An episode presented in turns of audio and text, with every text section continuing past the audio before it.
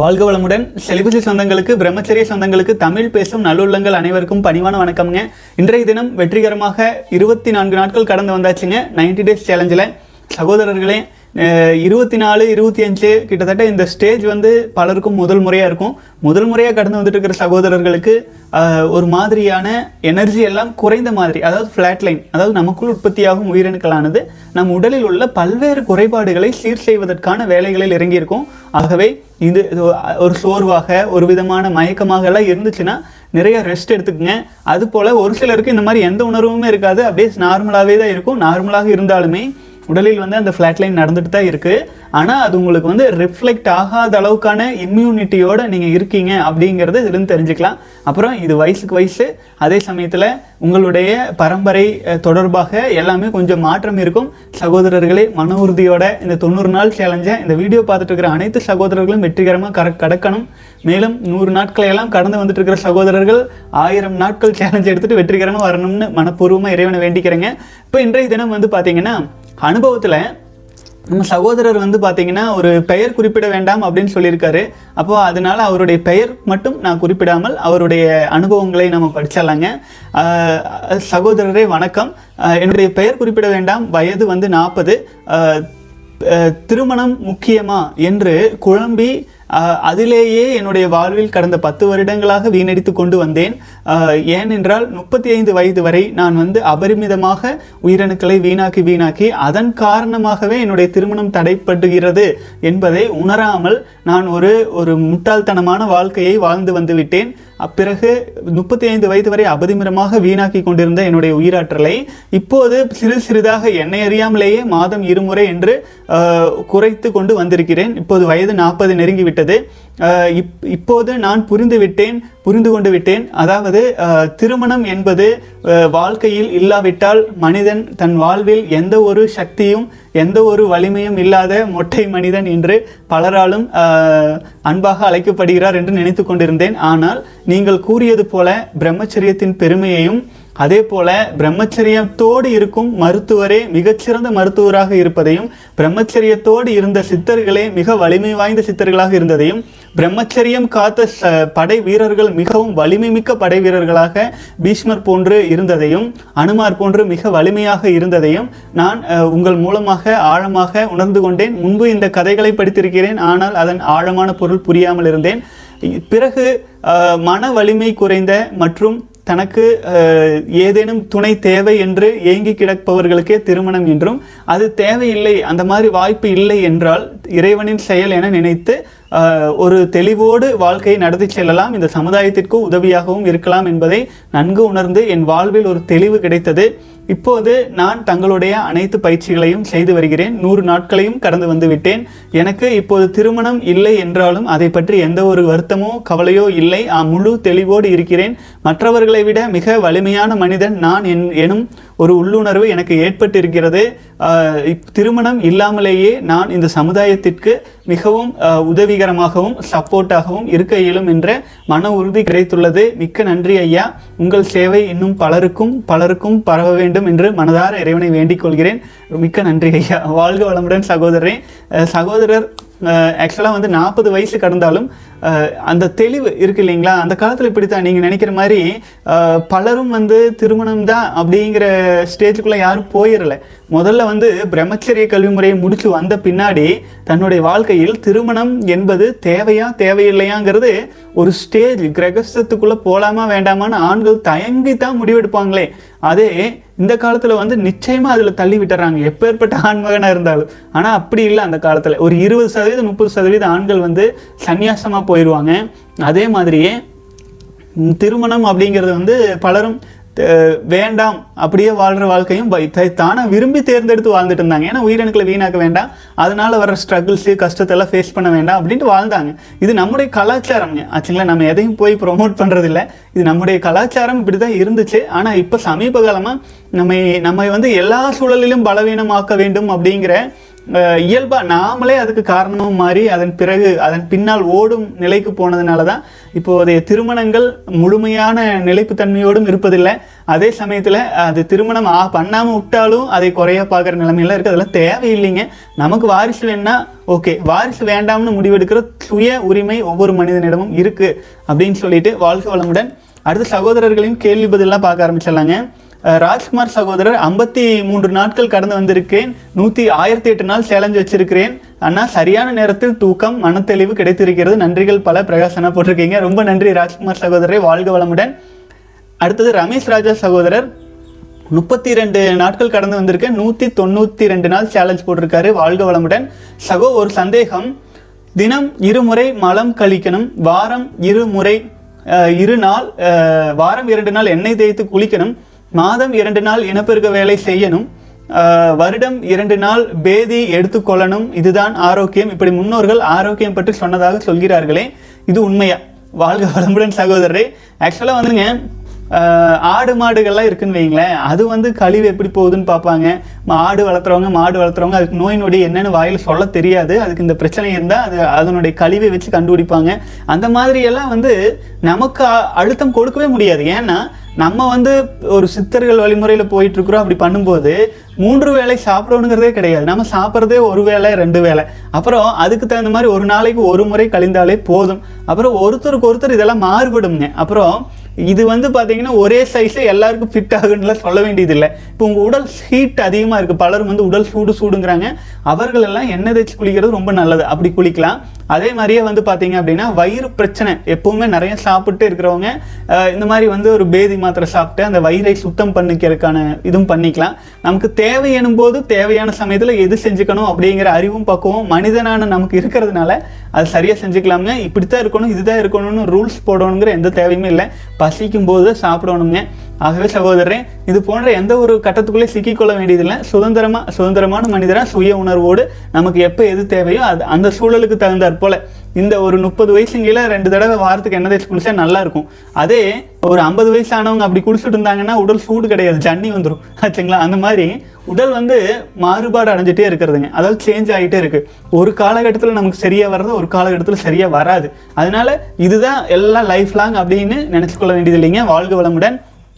அடுத்து சகோதரர் வாழ்க வளமுடன் bro I am on day sixty nine ninety days challenge வந்துட்டு இருக்கேன். I joined monk mode before ten days but I am doing Vindhyam practice 9 positions in uh, morning uh, evening and evening past 5 days. I am doing meditation in morning, afternoon and evening uh, with two times uh, yoga also. I take cold shower 5 a.m. Uh, and evening also watch your I watch your videos every day 1 hour. Uh, this is only my fun time. Uh, no TV, no social media, no newspaper, no games. I surrender to you and God, bro uh, because you taught me a lot from internet uh, no one give me give me the deep and clear but i don't blame others I feel always my body around big and force and magnetic field of energy. My meditation focus mm, very easy and fast, strong within fraction of second uh, and continue always. Uh, this is my kuti experience, but I have a doubt also. My body feel tired because sometime uh, yawn come continuously. My eye feels burning sensation past five days. Uh, how do I get rid of this problem? Could you give me solutions ago? Thank you so much வாழ்க வளமுடன் அப்படின்னு போட்டிருக்கீங்க சகோதரர் from Sri Lanka வாழ்க வளமுடன் சகோதரரே நீங்கள் பெயர் குறிப்பிட சொல்லலை அதனால வந்து சகோதரர் தன்னுடைய அனுபவத்தோடு கொடுத்துருந்தாரு எதுக்காக நான் அதை வந்து முழுசாக படித்தேன்னா சகோதரரோட டைம் டேபிள் பாருங்கள் பலரும் டைம் டேபிள் கேட்குறாங்க எப்படி ஃபாலோ பண்ணுறதுன்ட்டு நம்ம சகோதரர் எப்படி அழகாக ஃபாலோ பண்ணுறாரு பாருங்கள் ஒன்பது பொசிஷன்ஸ் வந்து இப்போ இது காலையிலும் மாலையிலையும் செய்கிறாங்க யோகா காலை மாலை விடாமல் செய்கிறாங்க இப்போ கோல்டு ஷவர் காலை மாலை விடாமல் செஞ்சுட்டு இருக்காங்க அப்புறம் no TV no social media no newspaper no games எந்த ஒரு மனதை நமக்கு தேவையில்லாத டைவர்ட் பண்ணும் விஷயங்களிலும் ஈடுபடாமல் முழுக்க முழுக்க இறைவனை சரணடைந்து பயிற்சி முறைகளில் ஆழ்ந்து செஞ்சுட்டு இருக்கிற சகோதரருங்க. இப்போ கிட்டத்தட்ட அறுபத்தி ஒன்பது நாள் வந்திருக்காரு. ரொம்ப சந்தோஷமா இருக்குதுங்க. அப்புறம் சகோதரர் வந்து பாடி உடல் முழுக்க நல்ல ஒரு மேக்னெட்டிக் எனர்ஜியும் க்ஷண நேரத்தில் தியானத்தில் நிலைக்கும் சக்தியையும் பெற்றிருக்கிறதா சொல்கிறாரு ரொம்ப சந்தோஷம் சகோதரன் அறுபத்தி ஒன்பது நாள் வந்திருக்கீங்க. நீங்கள் டவுட் கேட்டது வந்து யான் கம்மிங். அதாவது கொட்டாய் வந்துட்டு இருக்குன்னு சொல்கிறீங்க கண்ணில் வந்து போர்னிங் சென்சேஷன் இருக்குன்னு சொல்கிறீங்க அதாவது உங்களின் கொட்டாய் வர்றதுக்கான ரீசன் வந்து பார்த்தீங்கன்னா வான்காந்தம் உங்களுக்குள் நிறைகிறது. அப்போ உள்ளுக்குள் இருக்கும் தேவையற்ற எக்ஸஸாக இருக்கும் ஏர் வந்து வெளியில் போகுது. அது வந்து கொட்டாவி மூலமாக வெளியில் வருதுங்க. அதை பெருசாக எடுத்துக்கொள்ள வேண்டாம். அஞ்சு நாளாக இது வந்துட்டு இருக்குன்னு சொல்கிறீங்க பரவாயில்ல. இது இதை பற்றி பெருசாக எடுத்துக்கொள்ள வேண்டியதில்லை. உங்களுக்குள்ள எனர்ஜி உள்ள ஃப்ளோ ஆகிட்டு இருக்கிறது தான் இது ஒரு ரீசன் வாழ்க வளமுடன். அடுத்து கண்களில் வந்து பேர்னிங் சென்சேஷன் இருக்குது அப்படின்னா வேகம் தணித்தல் அப்படின்னு ஏழாவது பயிற்சி நம்ம கொடுத்துருப்பாங்க. தயவு செஞ்சு அந்த பயிற்சி எடுத்துக்கோ அந்த பயிற்சி செய்ய ஆரம்பிச்சிருங்க. அதாவது தலைபாரமாகவும் இது போன்ற பிரச்சனைகள் இருந்துச்சுன்னா வாழ்க வளமுடன் சகோதரர். மேலும் உங்களுக்கு ஏதேனும் டிப்ஸ் எதுனாலும் உங்களுக்கு மெயிலும் அனுப்பி வச்சிருக்கிற செக் பண்ணிக்கோங்க. வாழ்க வளமுடன். அடுத்தது சகோதரர் சொல்லியிருக்காரு இது இமெயிலில் வந்த கேள்வி பதிலுங்க படிச்சுட்டு இருக்கேன் நேம் மென்ஷன் பண்ண வேண்டாம் bro allopathy can also contain master bad basing masturbating side effects but it is completely hide by corporate industry in the thousand eight hundred disease called neurasthenia which is caused by masturbating and lead to death. Please search on internet but available in few information only and now it is converted to uh, chf chronic fatigue syndrome they change the name and hide this topic to hide this topic bro uh, neurothesia book read பண்ணுங்க uh, and it will f- finally uh, lead and epilepsy and depth அப்படின்ற death அப்படின்னு இருக்காங்க வாழ்க வளமுடன் சகோதரி அதாவது ஆஹ், அலோபதியாக இருந்தாலும் வணிக மருத்துவராக இருந்தாலும் உடல் கூறு அப்படிங்கிறது எல்லாம் ஒன்று தான் இல்லைங்களா? அப்போ அவங்க வந்து இப்போ நியூரோதேசியா அப்படிங்கிற ஏதாச்சும் ஒரு ஒரு ஒரு புத்திசாலியான ஒரு மருத்துவர் இதை கண்டுபிடிச்சி வெளியிட்டு கூட இப்போ சகோதரர் நீங்கள் சொன்ன மாதிரியே பாருங்கள் அதுக்கு பேரை மாற்றி பேர் என்ன போட்டிருக்காங்க? குரோனிக் ஃபட்டிக்யூ சிண்ட்ரோம் அப்படின்னு ஏதோ ஒன்று போட்டு அதை மறைச்சு அந்த டாப்பிக்கையே மறைச்சு மக்களுக்கு தெரிய விடாமல் பண்ணிடுறாங்க. அது கார்ப்பரேட் இண்டஸ்ட்ரியுடைய இதாக இருக்கும். ஆனால் அதே கார்ப்பரேட் இண்டஸ்ட்ரியுடைய கைக்கூலிகளாக மருந்து மாத்திரையை விற்பவர்களாக அதன் ஏஜென்ட்டுகளாக மருத்துவர்கள் மாறி போய் அதிகமாக சேல்ஸ் வரணும் அப்படிங்கிறதுக்காக சுய இன்பத்தை ப்ரொமோட் பண்ணி அது பலதும் நடந்துட்டு இருக்குது. ஆச்சுங்களா? நெகட்டிவான விஷயங்கள்ங்க. ஒரு பக்கம் தேவர்கள் இருந்தாங்க அப்படின்னா அசுரர்களும் இருப்பாங்க. ஒரு பக்கம் நன்மை அதிகமாக இருந்துச்சுன்னா தீமையும் இருக்கும். இப்போ நம்ம வாழ்ந்துட்டு இருக்கிற காலம் அசுரர்களுக்கான காலம் கலிகாலத்தில் வாழ்ந்துட்டு இருக்கிறோம். அவங்கெல்லாம் வலிமை பெற்று தான் இருப்பாங்க. அதாவது பேயெல்லாம் தேவர்களாட்ட வேஷம் போட்டு நடனம் ஆடும் காலத்தில் வாழ்ந்துட்டு இருக்கிறோம். நல்லவர்களைப் போல பேசுவாங்க. நல்லவர்களைப் போல எல்லாமே பண்ணுவாங்க. அப்புறம் கடைசியில் நம்மளை படுகொலையில் தள்ளிடுவாங்க அதுதான் நடந்துட்டு இருக்குது. ஆகவே அதான் நான் பலமுறை சொல்கிறேன் கண் இருப்பவன் பார்க்க கடவுது காது இருப்பவன் கேட்க கடவுது. இதுக்கு மேலே வந்து பார்த்தீங்க அப்படின்னா நம்ம யாரையும் குறை சொல்லி பயனில்லை. ஆனால் உண்மையை அதை அதன் அதன் பார்க்கல நம்ம சொல்லிட்டோம். சகோதரர்கள் வணிக மருத்துவத்தில் ரொம்ப ஈடுபாடாக போயிட்டு இருக்கிறவங்க அதிலும் இந்த மாதிரி விஷயங்களை சொல்லியிருக்காங்க அப்படின்னு சகோதரர் சொன்னதுனால இதை நான் ரீட் அவுட் பண்ணிக்கிறேங்க. நியூரோ நியூரத்தேசியா அப்படின்னு பிடிஎஃப்ல இருக்குங்களாமாங்க. வணிக மருத்துவத்துலேயுமே இருக்குது ஆனால் மறைச்சிருக்காங்க. பெயரை மாற்றி மாற்றி பார்த்து கொள்ளலாம். வாழ்க வளமுடன். அடுத்த சகோதரர் கேட்டிருக்காரு. அண்ணா நேற்று நான் கேட்ட கேள்விக்கு நீங்கள் சொன்ன பதில் புரிந்தது புரிந்து ஆனால் உணர்வு வரும் முன் காப்போம் என்று சொல்லுறீங்க. பிறகு மனைவியின் ஆசைக்காக இணை சேரும் போது உணர்வு வருமே அப்போது உயிர் சக்தியாக விந்து சக்தியாக மாறுமே. அப்போ என்ன செய்வது? பிறகு எதை வைத்துக்கொண்டு முன் காப்பதுன்னு இருக்கீங்க வாழ்க வளமுடன் சகோதரி அதாவது வாழ்க்கை துணை வந்து ஆரம்ப கட்டத்தில் ஆச்சுங்களா முதல் மூணு மாதம் நாலு மாதம் அந்த அந்த ஆசை அப்படிங்கிறது ரொம்ப அதிகமாக இருக்கும். அதே ஒரே ஒரு வாழ்க்கை துணையோடு நீங்கள் காலம் பூரா போயிட்டு இருக்கும்போது அந்த கண்ட்ரோல் வந்துடும் புரிஞ்சுதுங்களா? கண்ட்ரோல் வந்துடும் அதே மாதிரியே வந்து பார்த்தீங்கன்னா வாழ்க்கை துணைக்கு ஒரு ஆர்வத்தோடு நம்மக்கிட்ட வரும்பொழுது கூட நம்மளால் காம உணர்வுகள் எழாமல் நம்மளால் காத்துக்கொள்ளவும் முடியும். அது ரொம்ப எளிமை தான் தியானத்தை கொஞ்சம் கையில் எடுத்துக்கொள்ளும் போது இதிலும் வருமுன் காப்போமா இருக்கலாம். இதை தான் சித்தர்களும் சொல்லியிருக்காங்க வாழ் பெண்ணின்பால் எந்திரியம் விடும்போதெல்லாம் பேணி வளம் மேல் நோக்கி அவத்தில் நில்லு அப்படின்னு சொல்லியிருக்காங்க. அதாவது இந்திரியம் விடும் சூழலில் போகிற நிலையில் கூட அந்த காம எண்ணத்தில் தைக்காமல் மேல்நிலையில் இருக்க முடியும். இருக்கலாம் இருக்கும்போது தான் நம்மளுடைய உயிரணுக்களை காப்பாற்றி எடுத்து செல்ல முடியும். விந்து விடா போகம் அப்படிங்கிறது வந்து நீங்கள் முழுசாக அதை நீங்கள் பார்த்தா உங்களுக்கு தெரிஞ்சிடும். அதுக்கான வழிமுறை நம்ம டிப்ஸாக சொல்லியிருக்கிறோம். வாழ்க வளமுடன் சகோதரே அதாவது உணர்வுகள் வராமலேயே அவர்களுக்கு முழு இன்பத்தையும் கொடுத்து நம்முடைய உயிரணுக்களை காத்துக்கொள்ள இயலும் அப்படிங்கிற இதில் தான் சொல்லியிருக்கேன். அதே மாதிரியே விந்து ஜெயம் பயிற்சியை ஆழ்ந்து செய்ய செய்ய செய்ய உயிரணுக்கள் உங்களுக்குள்ளேயே நீங்கள் வச்சுக்குவீங்க. அப்போது எந்த உணர்வு வந்தாலுமே பெரும்பாலும் நீங்கள் வந்து வீணாக்காது காத்துக்கொள்ளும் தகுதியும் சக்தியும் நாளடைவில் காலப்போக்கில் தொடர்ந்து செய்ய செய்ய அது வந்துருங்க வாழ்க வளமுடன். அடுத்தது சகோதரர் கேட்டிருக்காரு அண்ணா பிரம்மச்சரியத்தில் இருந்தால் ஆண் உறுப்பு அளவில் சிறிதாகிவிடும் என்கிறார்கள். தயவு செய்து விளக்கம் கூறுங்கள் சகோதரன் இருக்கீங்க அதெல்லாம் வந்து மாயைங்க. அதெல்லாம் சும்மா சொல்றது. உண்மையிலேயே வந்து பார்த்தீங்கன்னா பிரம்மச்சரியத்தில் நினைச்சிருக்கிறவங்களுக்கு வந்து பார்த்தீங்கன்னா இனப்பெருக்க பாகம் முழு ஆரோக்கியத்தோடு முழு வலிமையோடு ஸ்ட்ராங்காக இருக்கும். ஆச்சுங்களா? நீங்கள் சொல்கிறது எப்படி இருக்குதுன்னா பேங்க்கில் பணம் போட்டுட்டு இருக்கிறவன்ல பிச்சைக்காரன் ஆயிடுவான்னு சொல்கிற மாதிரி இருக்குது. சக்தியை உங்களுக்குள் சேர்த்து வச்சுக்கொண்டே இருக்கும்போது நீங்கள் வலிமையானவனாக தான் இருப்பீங்க. உடலில் உள்ள அனைத்து பாகங்களும் வலிமை பெற்றுக்கொண்டே தான் இருக்கும். ஆகவே இதில் அதாயிரும் அதில் இதாயிரும்ன்ட்டு சொல்லி சில குழப்பங்கள் ஏற்படுத்துவாங்க. அதையெல்லாம் கண்டுகொள்ள வேண்டியது இல்லைங்க. வாழ்க வளமுடன். அடுத்தது தங்கேஷ் சகோத தனேஷ் சகோதரர். அண்ணா ப்ளீஸ் ஹெல்ப் பண்ணுங்கள் நைட்டு ஓவர் ஃபால் ஆகும்போது ஸ்போம் அவுட்புட் ஆகும்போது ஊறல் வருகிறது. சார் சுகம் கிடைக்கவில்லை. மாஸ்டர்பேஷன் பண்ணும்போது ஸ்பேம் அவுட்புட் ஆகும்போது ஊறல் வருகிறது. சார் சுகம் கிடைக்கவில்லை. அண்ணா ப்ளீஸ் ஆன்சர் அது வந்து ஒரு குறிப்பிட்ட ஸ்டேஜ் தானுங்க டேஸ்ட் அது ஒரு உதாரணம் சொல்கிறேன் உங்கள் கையில் ஒரு ஜிலேபி சாப்பிட்டீங்கன்னா டேஸ்ட்டாக இருக்கும்.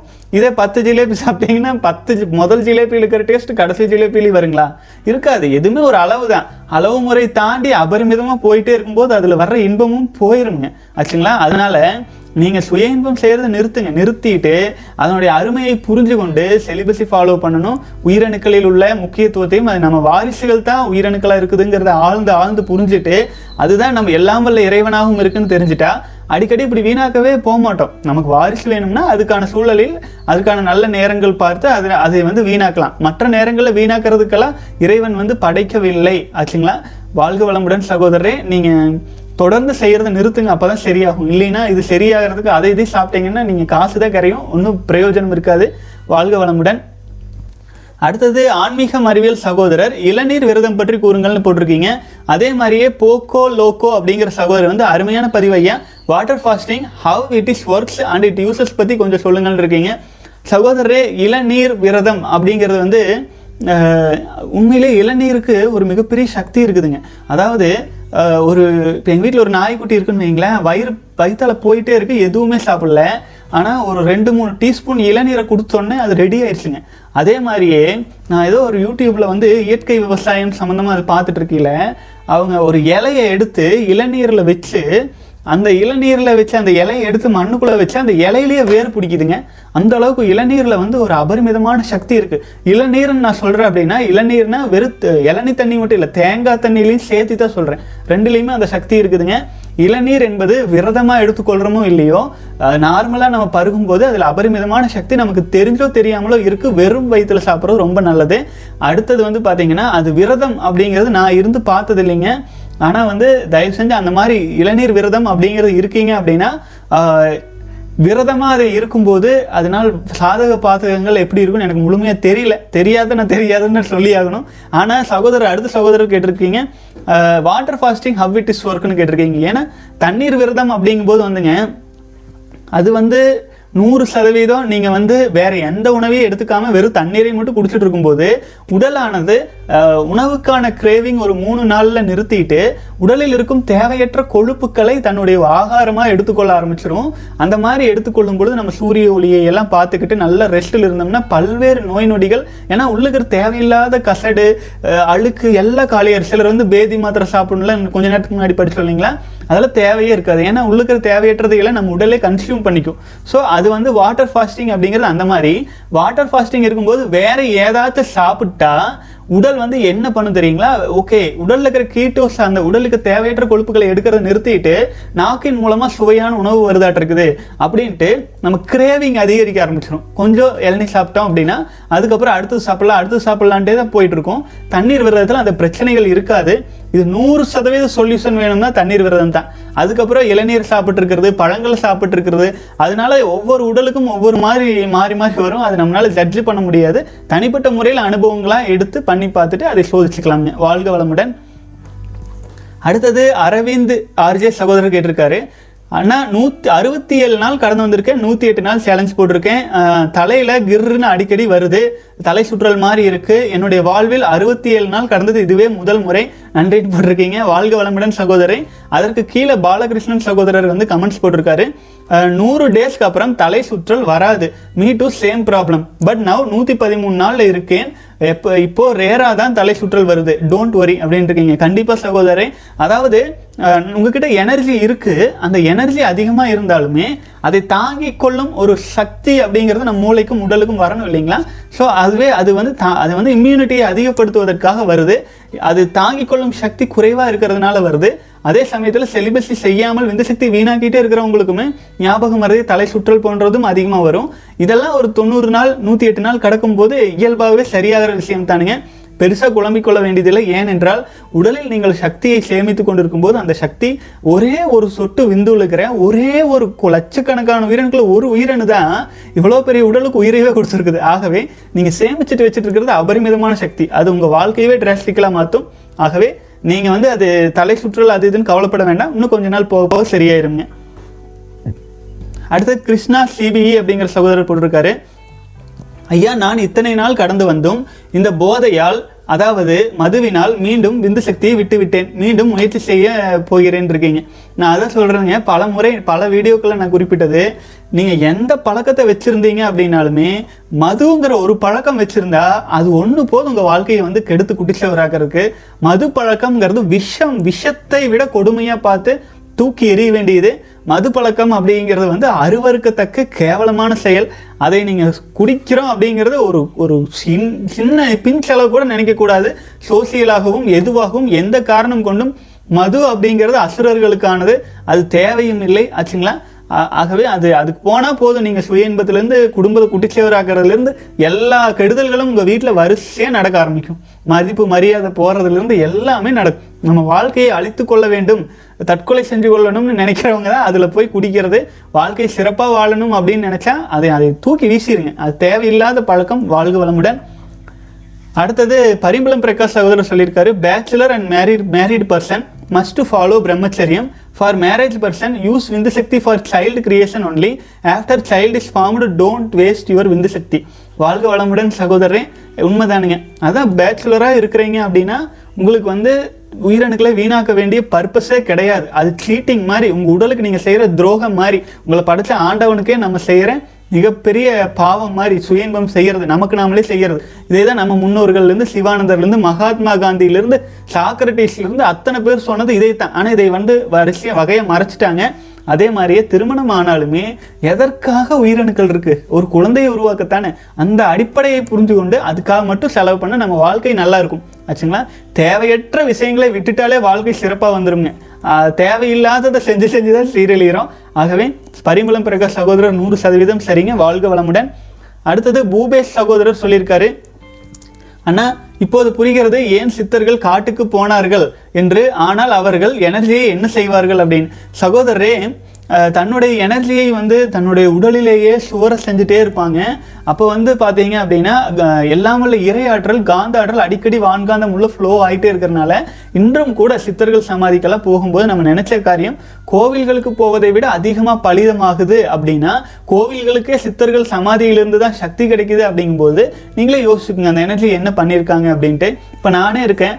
ஒரு நாளைக்கு எத்தனை தடவை வாழ்க வளமுடன் வாழ்க வளமுடன் சொல்லிகிட்டே இருக்கேன். அப்போ தியானம் பண்ணிகிட்டே இருக்கோம் தவம் பண்ணிகிட்டே இருக்கோம். அப்போ இதெல்லாமே வந்து பார்த்தீங்கன்னா ஒரு நம்ம வந்து அவுட் ஃபோக்கஸ் கொஞ்சம் இருக்குது ஏன்னா சமுதாயத்துக்கு சொல்லலாம் அப்படின்னு வந்துட்டோம். இதே இன்ஃபோக்கஸாக இருக்காங்க சித்தர்கள் காட்டுக்குள்ளே போயிட்டு. முழுக்க முழுக்க இன்ஃபோக்கஸாக இருக்காங்க. அப்படி இன்ஃபோக்கஸாகவே அவங்க வாழும்போது அவங்களுக்குள்ள இருக்கிற எனர்ஜி எதில் வேணாலும் டிரான்ஸ்மிட் பண்ணலாம். அவங்க ஒரு கல் சிலை வச்சுட்டு அதுலேயே வந்து கவனத்தை வச்சு வச்சு வச்சு வச்சு அதுலேயே ஒரு சக்தி சக்தி லிங்கமாக மாற்றி வைக்க முடியும். அப்படி மாறினதான பல சிவலிங்கங்கள் கோவில்கள் எல்லாமே அதே மாதிரி தான் நம்ம ஒரு ஒரு இப்போ மந்திர கோளுங்கிறது தண்டம் அப்படிம்பாங்க. அவர் முருகருக்கு பேரே தண்ட ஆயுத பாணி அப்படிம்பாங்க. வேலாயுதம்னு சொல்லுவாங்க. ஆனால் தண்டாயுதம்னு சொல்லுவாங்க. தண்டம்னா நம்ம கையில் வச்சிருக்கிற ஒரு ஒரு வகையான கோல் ஒரு குச்சி அப்படின்னு கூட வச்சுக்கலாம். ஸ்ட்ராங்காக இருக்கும். அதெல்லாம் நம்ம சக்தியை ப்ராசஸ் பண்ணி வைக்கலாம். அது வந்து ஏதாச்சும் ஒரு கோயிலில் வச்சிடலாம் அந்த மாதிரி நம்ம சக்தியெல்லாம் அதில் வச்சு அதில் வைக்க முடியும். அந்த மாதிரிங்க. அப்புறம் வந்து செப்பு தகடில் வந்து சக்தியை எல்லாம் பதிச்சு அது கோயில்களுக்கு அடியில் பதிச்சு வைக்கிறது.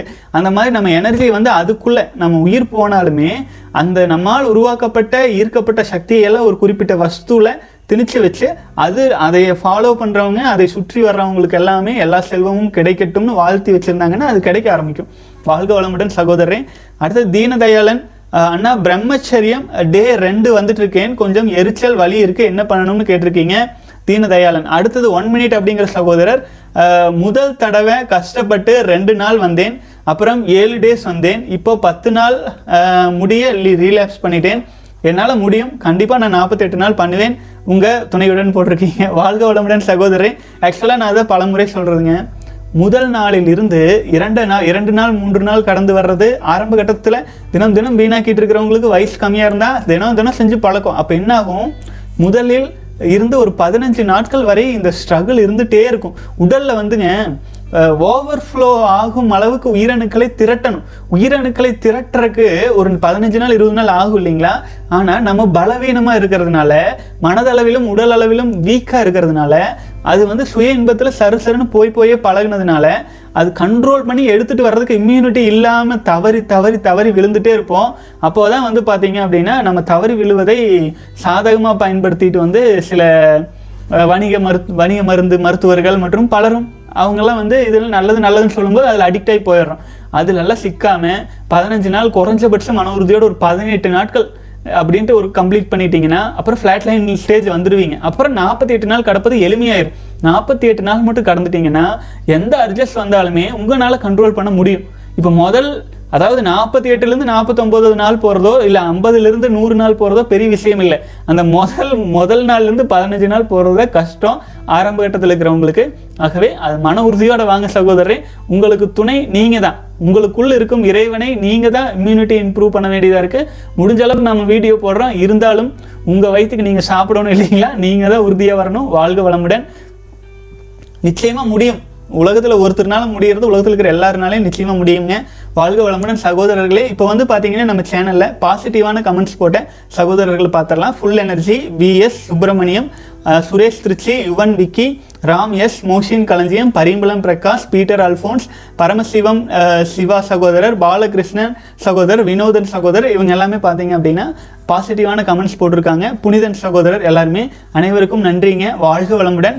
அடுத்தது வந்து பார்த்தீங்கன்னா நம்ம சகோதரர்கள் எவ்வளவு நாட்கள் சிலிபஸை ஃபாலோ பண்ணியிருக்காங்கன்னு பார்த்துடலாம் அன்பரசன் சகோதரர் நூற்றி எழுபத்தி இரண்டாவது நாள் சுப்பிரமணியம் முத்துசாமி சகோதரர் இருபத்தஞ்சாவது நாள் ஆனந்த சபாபதி ஒன்பதாவது நாள் கார்த்திக் ராஜா இருபத்தி எட்டாவது நாள் பரமசிவம் சிவா சகோதரர் நூற்றி ஒன்பதாவது நாள் ஸ்ரீமுருகன் சகோதரர் இருபத்தி நான்காவது நாள் ரஞ்சித் சகோதரர் இருபத்தி மூன்றாவது நாள் ராஜ்குமார் சகோதரர் ஐம்பத்தி மூன்றாவது நாள் சிலம்பரசன் இருபத்தி அஞ்சாவது நாள் ராமமூர்த்தி நான்காவது நாள் பரிம்பளம் பிரகாஷ் சகோதரர் அறுபத்தி மூன்றாவது நாள் ரவிக்குமார் இருபதாவது நாள் சரவணா ஃபைட்டர் இருபத்தி ஒன்பதாவது நாள் சுப்பிரமணியம் இருபத்தி நாலாவது நாள் கணேசன் நூற்றி அறுபத்தி ஒன்றாவது நாள் ஜெயபிரகாஷ் ஒன்றாவது நாள் துவங்கியிருக்கீங்க வெங்கடேஷ் இருபத்தி நான்காவது நாள் முருகானந்தம் பதினான்காவது நாள் இப்போ ஃபர்ஸ்ட் நேம் சகோதரர் எண்பத்தி அஞ்சாவது நாள் பாலகிருஷ்ணன் நூற்றி பதிமூன்றாவது நாள் மெக் பாய் சகோதரர் முப்பத்தி ஆறாவது நாள் அஜய் குமார் ஐம்பத்தி ஒன்பதாவது நாள் ராம் எஸ் ஆறாவது நாள் பூபேஷ் சகோதரர் நூற்றி முப்பத்தி எட்டாவது நாள் பிரகாஷ் சகோதரர் இருபத்தி அஞ்சாவது நாள் தருண் டிடிஎஸ் சகோதரர் ஐம்பத்தி நாலாவது நாள்